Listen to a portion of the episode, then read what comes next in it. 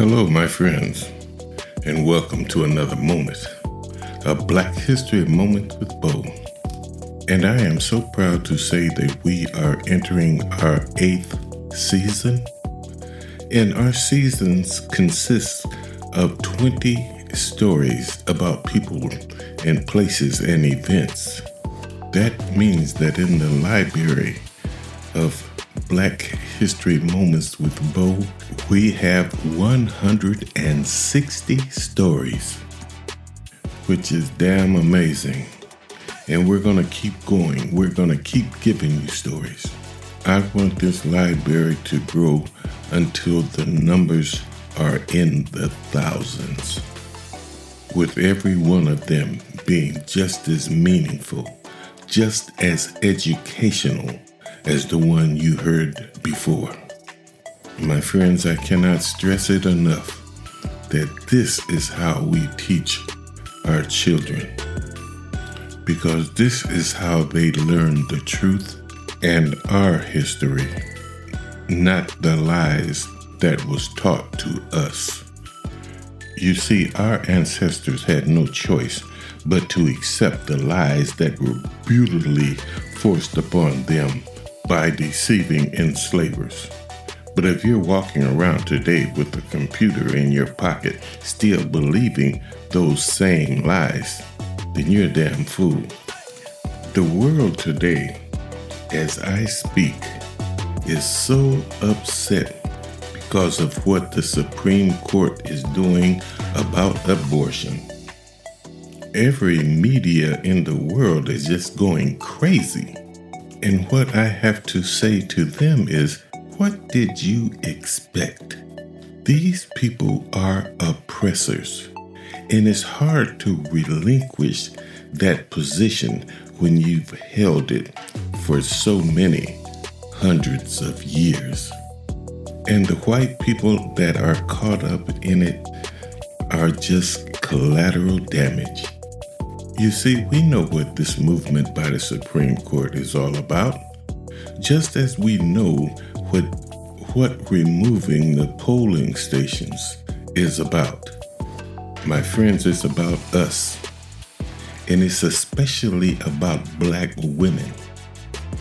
We are becoming, in other words, too uppity. But there are too many of us that are just accepting the way things are going along just to get along. You see, my friends, now is the time to make some noise.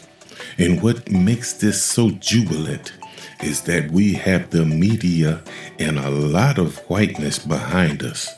It's true, they are aiming their guns at us, but they are hitting a lot of their kinfolks also. Here's the thing welfare or Planned Parenthood was not meant for their folks, but they got caught up in it and they took full advantage of it. For years, they talked about us on welfare when most of the welfare recipients was whiteness. Do you see law and order? There is nothing but disorder, and instead of law, there is the illusion of security. It's an illusion because it's built on a long history of injustice, racism, criminality, and genocide of millions. Many people say that it is insane to resist the system, but actually, it is insane not to. Today, we are going to slip into darkness and learn a little something about the Freedmen's Colony of Roanoke Island. Freedmen's Colony was founded in 1863 during the Civil War after Union Major General John Foster, commander of the 18th Army Corps, captured the Confederate fortifications on Roanoke Island off North Carolina in 1862. He classified the slaves living there as contraband, following the precedent of General Benjamin Butler at Fort Monroe in 1861. and did not return them to Confederate slaveholders. In 1863, by the Emancipation Proclamation, all slaves in Union occupied territories were freed. The island colony started as one of what were 100 contraband camps by the war's end, but it became something more. The African Americans lived as freed men and civilians. They were joined by former slaves from the mainland seeking refuge and freedom with the Union forces. They were paid for their work and sought education along with their children.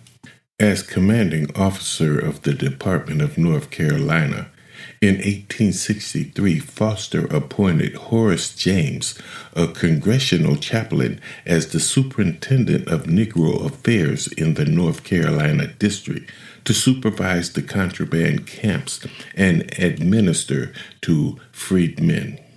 James was based at New Bern, where he managed the Trent River contraband camp. James believed the Roanoke Island colony was an important experiment in black freedom and a potential model for other freedmen communities. Freedmen built churches and set up the first free school for black children here, and they were soon joined by Northern missionary teachers who came to the South to help the effort. There was a core group of about six teachers but a total of 27 teachers served at the island. As the war went on, conditions became more difficult at the crowded colony, whose residents suffered infectious diseases. In 1865, President Andrew Johnson ordered the return of all property under his amnesty proclamation, and the lands cultivated and occupied by the contraband camps were returned to owners. The freedmen were not given rights to their holdings in the colony, and most left the island. Its soil had proved too poor to support many farmers. And later, 1865, the U.S. Army directed the dismantling of the three forts on the island. By 1867, the colony was abandoned, but about 300 freedmen still lived there independently in 1870. Some of their descendants live there today. Long used for fishing camps by varying cultures of indigenous people, Roanoke Island was first colonized by an English explorer in 1584. Sir Walter Raleigh tried to settle people there to found a colony on what is now American soil. Raleigh sent a hundred men to Roanoke Island. The settlement was unsuccessful and abandoned within a year. By the mid 1600s, English settlers colonized the island and established a permanent settlement. They gradually tried to develop plantations using imported African slaves as labor, but the soil was rather poor. The island produced some commodity crops. When North Carolina seceded from the Union in 1861, the Confederacy made plans to fortify Roanoke Island to protect the bay and inland waterways. By that winter, the Army had built three forts, although they were relatively weak and too small for the number of occupying troops. On February 8, 1862, the Union General Ambrose E. Burnside easily captured Roanoke Island from Confederate General Henry Wise, former governor of the state of Virginia. The Union maintained control of the island through the end of the war. But as slaves learned the Union victory, they migrated to the island for freedom with Union forces and protection from the Confederacy.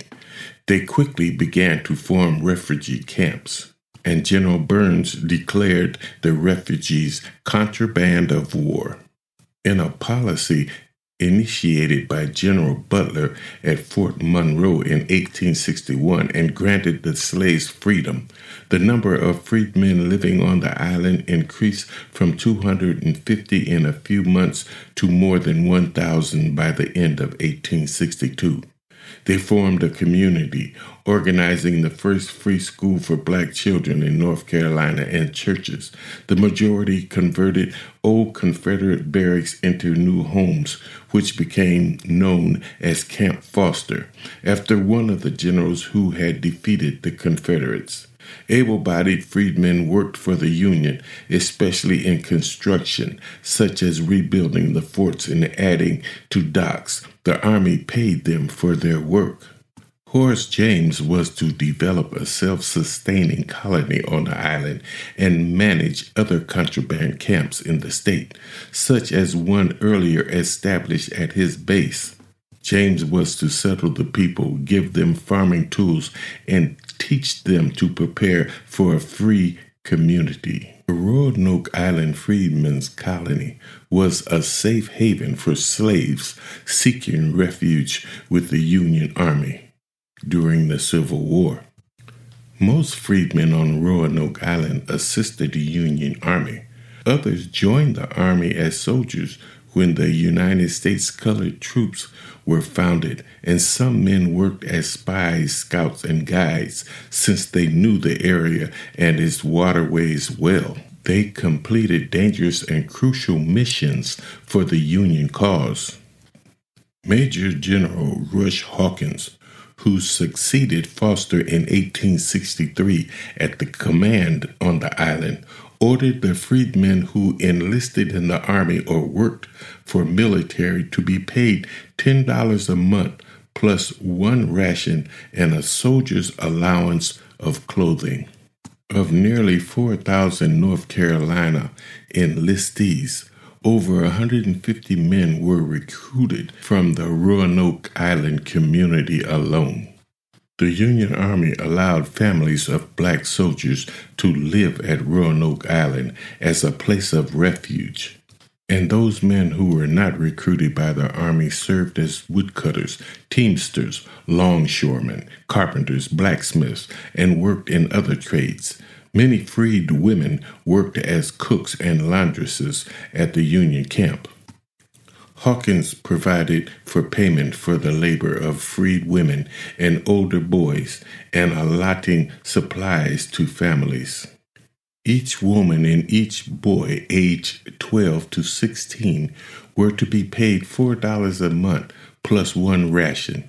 In addition, each woman was to receive money equal to a soldier's allowance of clothing while each boy aged 12 to 16 would receive a soldier's allowance of clothing. Each child under 12 would receive one ration and remain with his or her parents. The Army allocated small plots of land in the household of the colony and encouraged the freedmen to produce crops for food supplements. Under James' direction, they created fisheries as well to make the island more self sufficient. The creation of a sawmill and marketing of artisan goods helped the economy of the island. Many adults worked for the Union Army and were given wages and rations as payments for their services. The commander of the island, Colonel Hawkins, who helped preserve the slave families who came to the island for refuge. Ownership of land, practice of a trade, and the ability to live with their families gave the freedmen a taste of citizenship, family life, and hope. Being the superintendent of Negro affairs for the District of North Carolina, James believed that a lumber industry would help the Roanoke colony grow and become economically self sufficient. He had a sawmill built on the island so that lumber could be processed and sold to the government. Other natural resources could be sold elsewhere.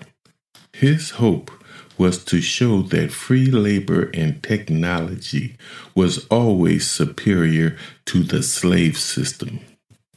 The sawmill had a 70 horsepower engine, powerful for that time and venue. The mill was located at Pork Point near Union headquarters. A soldier stationed on the island described it in 1864 as a first class affair, like most anything belonging to the government. James intended to arrange for the freedmen to get some of the lumber so they could build sturdier cabins than the traditional split pine one room structures. James advocated a new social order in the South to replace slavery with free institutions. The freed people had a variety of skills. Many were artisans who made baskets, shoes, barrels, shingles, and boats, which could be traded or sold. James intended to market both the natural resources and the freedmen's crops, such as cotton, corn, turpentine, tar, timber, fish, oysters, wood, reeds, and grapes to make the colony self sufficient. While thinking freedmen could have the rights of citizens, he also held that there was a natural stratification of society and African Americans were near the bottom. Education was viewed as the key to prepare the freed people for citizenship. Under the supervision of the Union military, the freedmen built schools, churches, and about 600 cabins. The schools were simple log cabins. Both children and adults were eager to learn to read and write, as most of the slaves had not had any formal education in these skills. Missionaries, mostly unmarried women teachers from New England, were the prime teachers there was a core group of about seven teachers, but altogether 27 teachers served at the island. In 1863, Elizabeth James arrived. She was a cousin of Reverend James and had experience as a teacher and as the principal of a school in Milford. In February 1864, she founded the Lincoln School in Camp Foster. She noted the students had an intense desire to learn. Ella Roper opened the Whippy School, which had a roster of 200 students. In March 1864, Samuel Nickerson started the Cypress Chapel School. Although the facilities and supplies were limited in each case, the freedmen's eagerness to learn kept each classroom filled to its utmost capacity. As the number of freedmen grew to 3,900, the colony had difficulty in providing housing. Sanitation suffered on the island as there was no systems to handle it. Infectious diseases began to spread in the crowded conditions. When the severe diseases such as smallpox, cholera, and diphtheria arose, no one at the time understood how they were transmitted, and there were no treatments.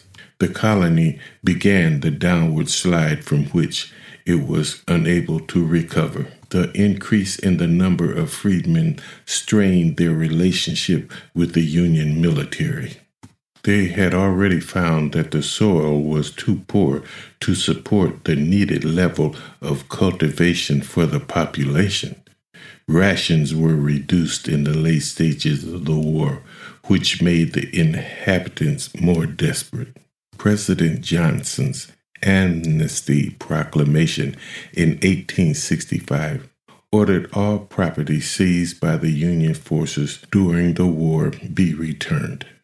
The lands used for the contraband camps were returned to their former Confederate owners, and all the camps were dismantled.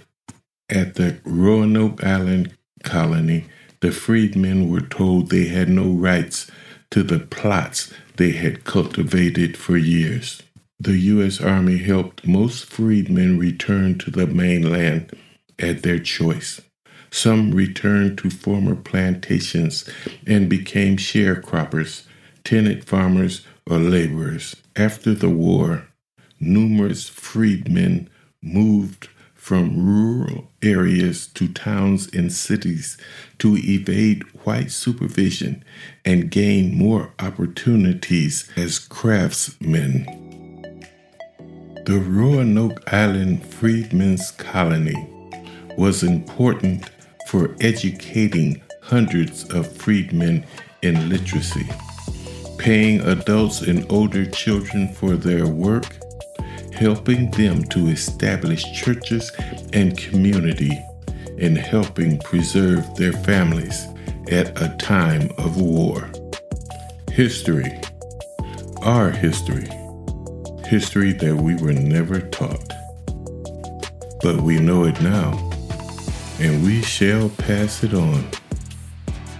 That music tells me that it's once more that time. So I got to get up and get out of here. But before I go, I want to tell you this. We should write our history books to prove that we did have a past and that it was just as worth writing and learning about as any others. We must do this for the simple reason that a nation and a people without a past is a people without a soul.